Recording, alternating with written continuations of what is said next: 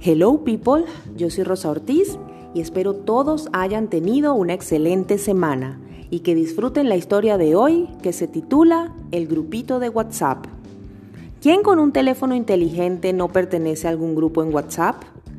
La llegada de esta aplicación revolucionó a gran escala lo que es la comunicación virtual aunque antes de su aparición en el año 2009 ya veníamos experimentando con el uso del BlackBerry y iPhone que permitía el envío de mensajes hipertextuales, con la aparición del WhatsApp y su constante actualización, hemos ido adaptando las competencias comunicativas a este entorno no solo permite la comunicación en tiempo real, sino que también permite el envío de audios, imágenes, videos y archivos, lo que facilita muchísimo cualquier tarea laboral, escolar o de recreación.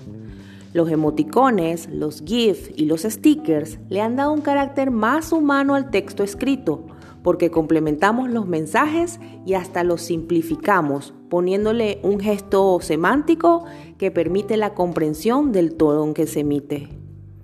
Ahora bien, los grupos, esa poderosa reunión en la virtualidad en donde usted puede compartir con varias personas simultáneamente, que tienen finalidades diversas y que en estos tiempos ha generado grandes ventajas, pero también muchísimos inconvenientes. Las ventajas de los grupos radican en la emisión de un mensaje global y usted sabe que está siendo leído o escuchado por todos, en donde las discusiones con respecto a un tema, aclarar dudas o generar una información precisa para una actividad laboral es emitida sin la necesidad de personalizarlo. En el primer episodio les daba como ejemplo un grupo de condominio que tiene como función informar a los miembros acerca de alguna reparación, cuota o una emergencia en la residencia y que permite la toma de decisiones rápidamente. También están los grupos para socializar, el de la familia, el de los amigos que se envían mensajes sobre béisbol, fútbol o algún otro interés en común, los religiosos para compartir mensajes diarios, el de los compañeros de clase y muchísimos más.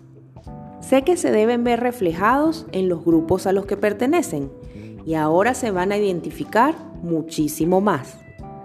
Hasta ahora todo ha sido maravilloso, pero aquí viene un pero. Estos famosos grupos también tienen una particularidad y que son una fuente importante de conflictos. Es posible que hayan o no experimentado alguno, pero en el caso de que sea así, les interesará saber por qué se pueden crear estos conflictos y así tener más posibilidades de evitarlos. Si ya la comunicación entre personas cara a cara de por sí es complicada, conducir a malos entendidos es muy fácil, pero mucho más complicada se vuelve si es a través de una ventana virtual.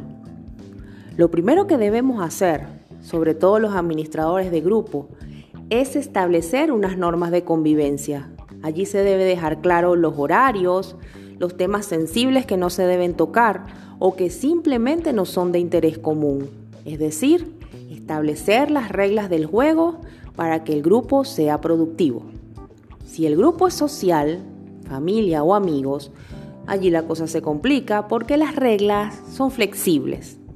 A ver, hay muchos tipos de comportamiento en los grupos para socializar. Están los que leen todo pero nunca hablan. Están los que solo mandan emojis, stickers o memes. Los que envían cuanta cadena o video les llega. Los que se salen por cualquier cosa que los haga sentir incómodos, como yo.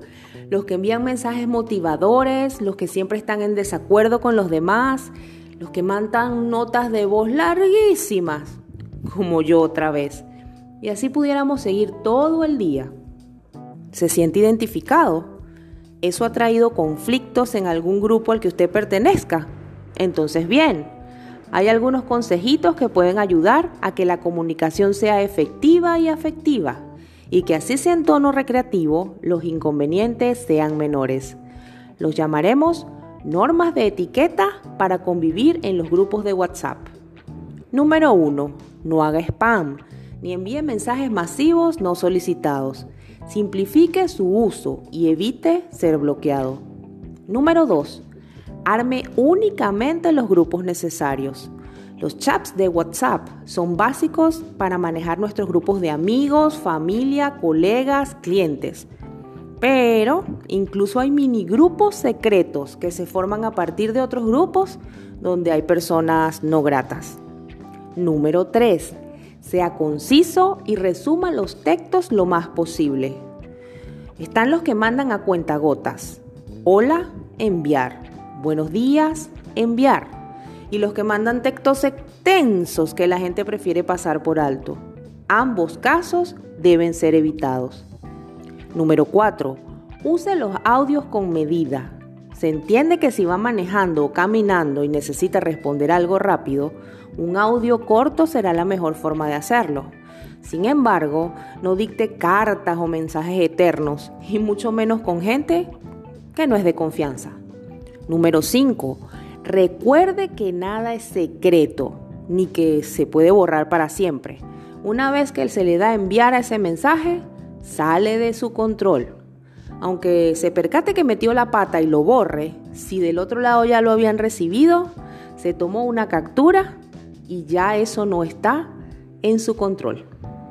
El clásico no mandes esto, no reenvíes esto, eso no es infalible. Dicho esto, abténgase del WhatsApp si está pasado de copas o con los ánimos un poco alterados. Podría desencadenar situaciones irreversibles. Sé que tienen miles de experiencias en grupos. Si yo les contara las mías, seguro se sentirían súper identificados. Compartan sus historias a través de un mensaje directo en Instagram, Ventanas de Comunicación, o al correo electrónico rositortiz31 Estas experiencias compartidas son necesarias para aprender y así usar las herramientas de manera segura y satisfactoria. Yo soy Rosa Ortiz y esto fue Ventanas para comunicarnos.